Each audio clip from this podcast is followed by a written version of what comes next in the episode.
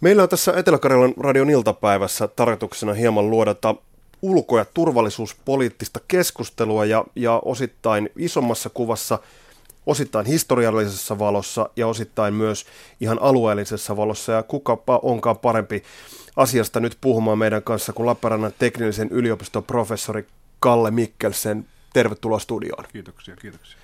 Tässä on itse asiassa, otetaan ihan tuoresta kiinni. Meillä on vaalikeskustelut parhaillaan käynnissä eilisessä esimerkiksi MTV3 vaalikeskustelussa ulko- ja turvallisuuspolitiikka nosti päätään. Miten sä suhtaudut? Onko, onko yllättänyt se, että se nostaa päätään jo niin vahvasti tässä tilanteessa? No kyllä tämä Ukrainan, Ukrainan kriisi tietysti sen nosti ennen, ennen jo tätä varsinaista vaali, vaalihysteriaa ja kyllähän se koskettaa Eurooppaa. Ukraina on kuitenkin osa Eurooppaa tai oikeasti keskellä Eurooppaa, jos katsotaan karttaa ja, ja tuota, siinä on nyt ollut monia tekijöitä ja, ja sitten ehkä se taas paljasti tämän Euroopan unionin tai eurooppalaisuuden niin kuin turvallisuuspolitiikan ongelman, että kun varsinainen toimija on sitten NATO ja vastassa on sitten Venäjä ja Eurooppa on siinä sitten tavallaan semmoisena kolmantena pyöränä ja päätökset todella sitten Natossa tehdään sitten loppupeleissä kuitenkin Washingtonissa, niin, niin joudutaan semmoiseen kummalliseen tilanteeseen, että mikä on se turvallisuuspoliittinen kuvio ja kuka siitä lopulta päättää. Ja nyt sitten varmaan osittain tämä Ukrainan kriisi näytti sen, että, että Venäjähän voi testata myös tätä Euroopan kykyä ja amerikkalaisuuden, amerikkalaisten halua todella tehdä sitten Euroopassa puolustus- tai hyökkäystoimenpiteitä, jos jotakin kriisiä tulee. Esimerkiksi eilisessä keskustelussa muutamat kandidaatit olivat, olivat hieman sillä kannalla, että nyt on EU-vaaleista kyse. Hmm. Tämä ei ole relevanttia ottaa esille tässä kohtaa. Kalle Mikkelsen, onko, onko relevanttia puhua esimerkiksi EU-vaalien yhteydessä myös ulko- ja turvallisuuspolitiikasta? No aina, aina on tietysti relevanttia puhua ja, ja nythän puhutaan paljon laajemmassa merkityksessä kuin pelkästään sotilaallisesta. Meillä, meillä on kyber, kyberuhkia ja, ja nyt sitten tämä Ukrainan kriisin kautta me nähtiin myös, että meillä on tämmöistä niin kuin geoekonomiaa, eli kaasuputket ja, ja sähkö, sähkölinjat, jotka tulee sitten idästä länteen ja lännestä itään, niin ne muodostaa niin kuin oman turvallisuuspoliittisen alueensa tässä koko hommassa. Ja, ja sillä lailla ei Eurooppa mitenkään pysty tai eurooppalainen keskustelu olemaan vapaa näistä asioista.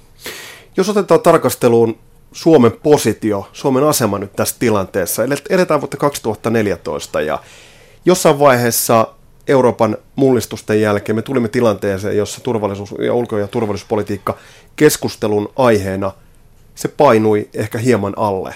Keskustelu alkoi pyöriä EU-sentrisellä tasolla. Oliko se valheellinen tilanne? Viittasit tuossa hetki sitten, että esimerkiksi Venäjä kuitenkin testaa, niin olimmeko me yleisessä keskustelussa hieman valheellisessa tilassa jossain vaiheessa?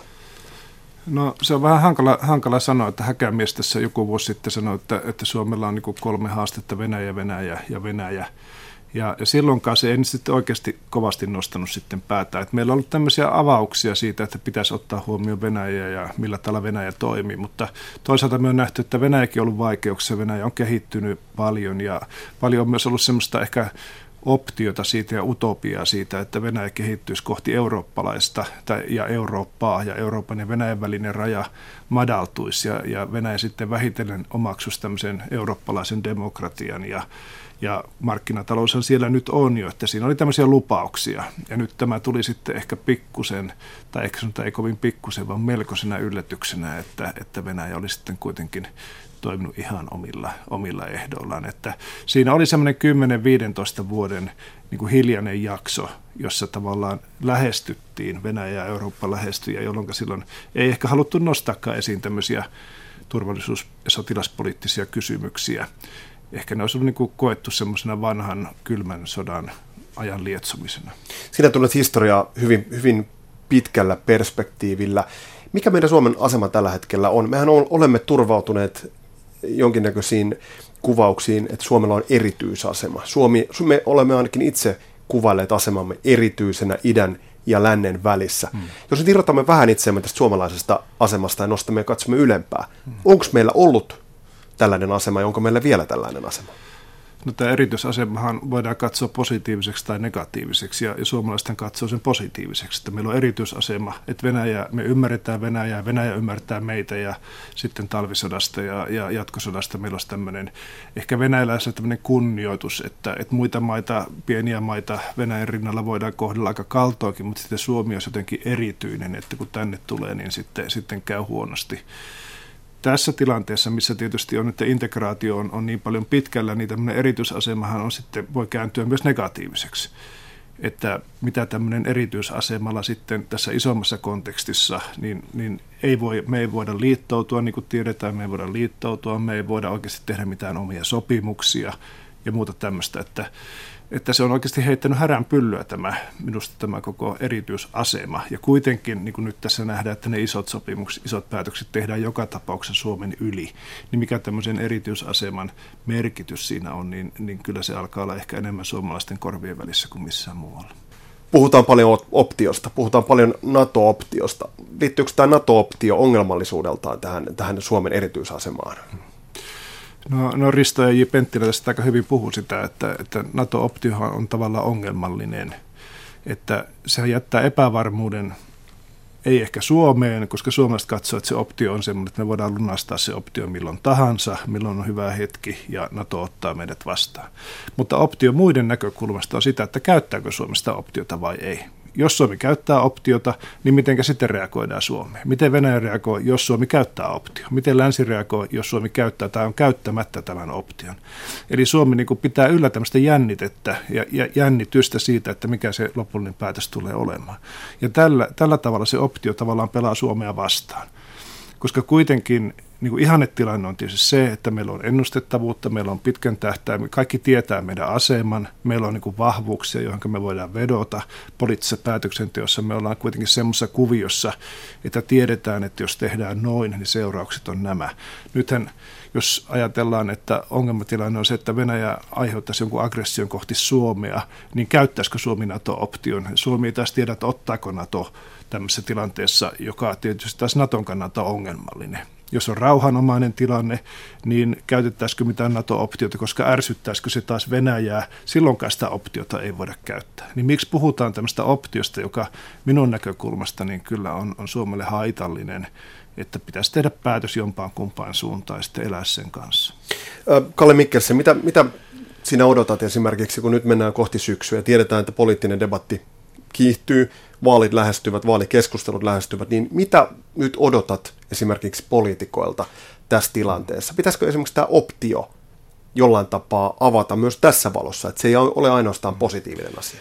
No Suomi on aina pahassa loukussa, että, että Suomihan ei hallitse turvallisuuspoliittista keskustelua itsenäisesti, vaikka, vaikka poliitikot näin sanoo. Että suomalainen turvallisuuspoliittinen keskustelu on aina reaktiivista, että me reagoidaan ympärillä olevaan tilanteeseen. Ja nythän meidän tietysti pitäisi päästä poliittisessa keskustelussa proaktiiviseen tilanteeseen, että me niin kuin viedään sitä peliä eikä peli vie meitä.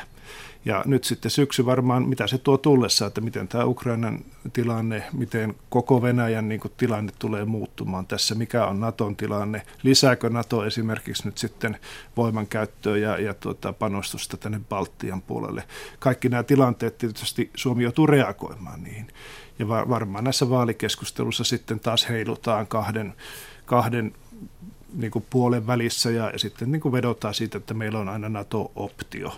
Ja sitten se NATO-optio on taas tämmöinen niin kuin kuvitteellinen tilanne siitä, että me saataisiin turvatakuut suurin piirtein yön yli, jos me halutaan, ja, ja sehän ei pidä paikkaansa. Meillä on studiossa Lappeenrannan teknillisen yliopiston professori Kalle Mikkelsen. Äh, otetaan Etelä-Karjala tarkasteluun.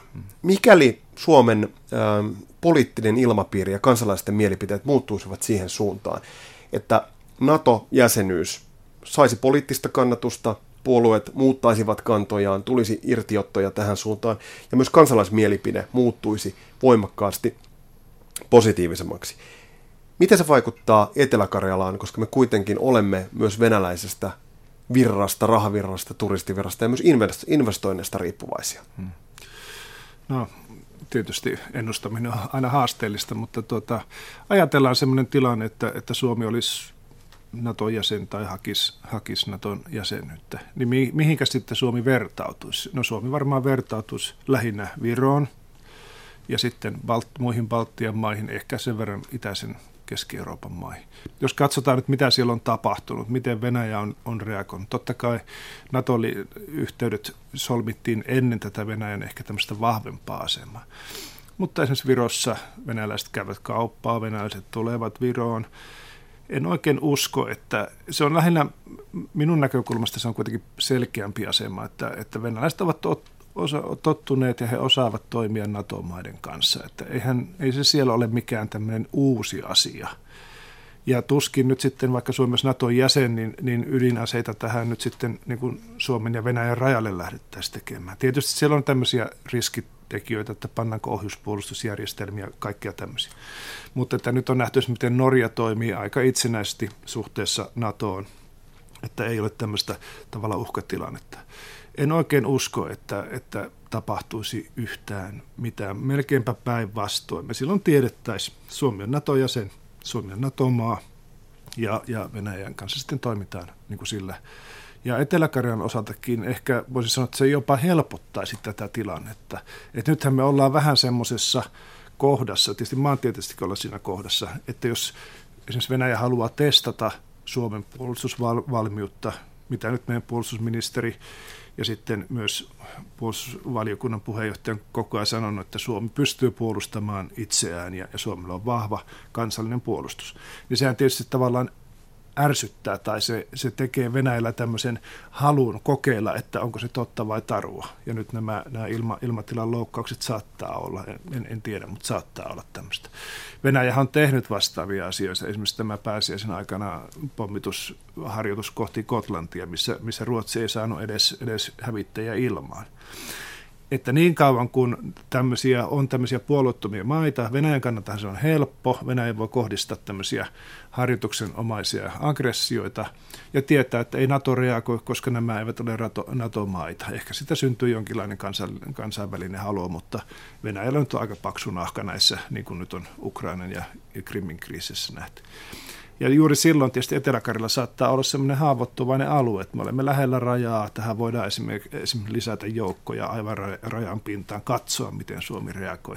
Ja silloin etelä on niin elinkeinoelämän ja talouden ja kaiken tämän rauhanomaisen toimivuuden kannalta, niin ollaan tietysti hankalassa tilanteessa.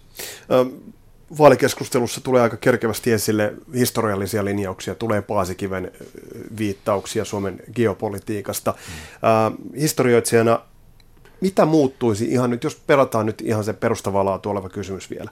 Mikäli Suomi liittoutuisi ö, osaksi NATOa, Pohjois-Atlanttista puolustusliittoa, mm. miten dramaattinen muutos se olisi Suomen valtiollisessa asemoinnissa, his, historiallisessa valossa?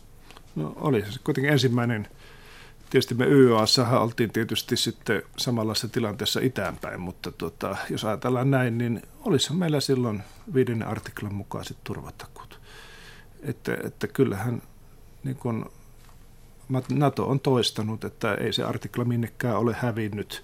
Ja, ja NATO on sitoutunut puolustamaan kaikkia jäsenmaita kohdistuva aggression. Et jos katsotaan nyt sitten niin kuin Suomessa, mitä tapahtuisi, niin totta kai koko tämä niin kuin puolustusvoimiin kohdistuneet niin kuin radikaalit taloudelliset ja, ja muut uudistukset, niin nehän tehtäisiin ihan eri suhteessa. Ne olisi suhteessa siihen NATOon. Me voitaisiin laskea, mikä apu tulee NATOlta, mitä me tarvitaan itse. Varmaan tämmöinen niin kuin koko maata kohdistuva kansallinen puolustus tulisi muuttumaan, koska sitten meillä olisi hyödynnettävissä tämä NATOn Naton niin kuin sotilaallinen, ennen kaikkea teknologinen voima. Mutta nyt me niin kuin rimpuillaan tässä välissä ja tuota, sen takia nyt eletään ehkä tämmöisessä, me joudutaan elää tässä paasikiven. Et, et sen takia nämä paasikivet nousee siellä, että meillä on sitten tämä ikuinen ajatus semmoisesta ehkä kalevalaisesta, että Suomi on aina tämmöinen rauhanomainen maa, joka ei liittoudu kenenkään kanssa, eikä tänne kannata hyökätä ja, ja muuta. Että se, mä uskon, että se NATO-pelkohan on tämmöisen, että Suomi silloin identifioituisi tämmöisenä aggressiivisena maana. Että jos NATO on aggressiivinen, niin Suomikin on aggressiivinen maa. Mutta nyt on huomattu, että ympärillä on aika aggressiivisia maita. Eli Kalle Mikkels, jos tähän summataan, niin keskustelun proaktiivisuutta ja termistö ja keskustelu muutenkin ehkä – vähän modernimmalle tasolle. Voisiko tässä olla yksi sellainen ajatus? Niin, ennen kaikkea niin kuin realistiselle tasolle. Että, että mun mielestä Venäjä on nyt näyttänyt korttinsa. Että Venäjällä on määrättyjä strategisia, taloudellisia, poliittisia intressejä. Ja se on nyt niin kuin nähnyt, että missä sen etupiirit ovat. Ja Suomi nyt väistämättä kuuluu siihen etupiiriin tavalla tai toisella. Ja silloin pitää niin kuin miettiä sitä, että jos me kuulutaan siihen, ja halutaanko me kuulua siihen, miten me toimitaan sitten siinä Venäjän etupiirissä. Vai jos me ei haluta kuulua, me halutaan, niin kuin ollaan vahvasti nähty, osa Eurooppaa, eurooppalaista maailmaa, eurooppalaista ajattelua, eurooppalaista demokratiaa ja eurooppalaista demokratia puolustaa NATO. Silloin on niin mietittävä se, että ei voi olla yhtä aikaa kahdessa. Tämä on kuitenkin aika mustavalkoinen tämä leikki, että jompaan kumpaan pitäisi nyt sitten mennä. Tai sitten voi jäädä tietysti tähän entiseenkin, ja, mutta sitten me jatketaan tätä pingisottelua puoleen ja toiseen, että milloin mennään minnekin. Kiitos haastattelusta. Kiitoksia.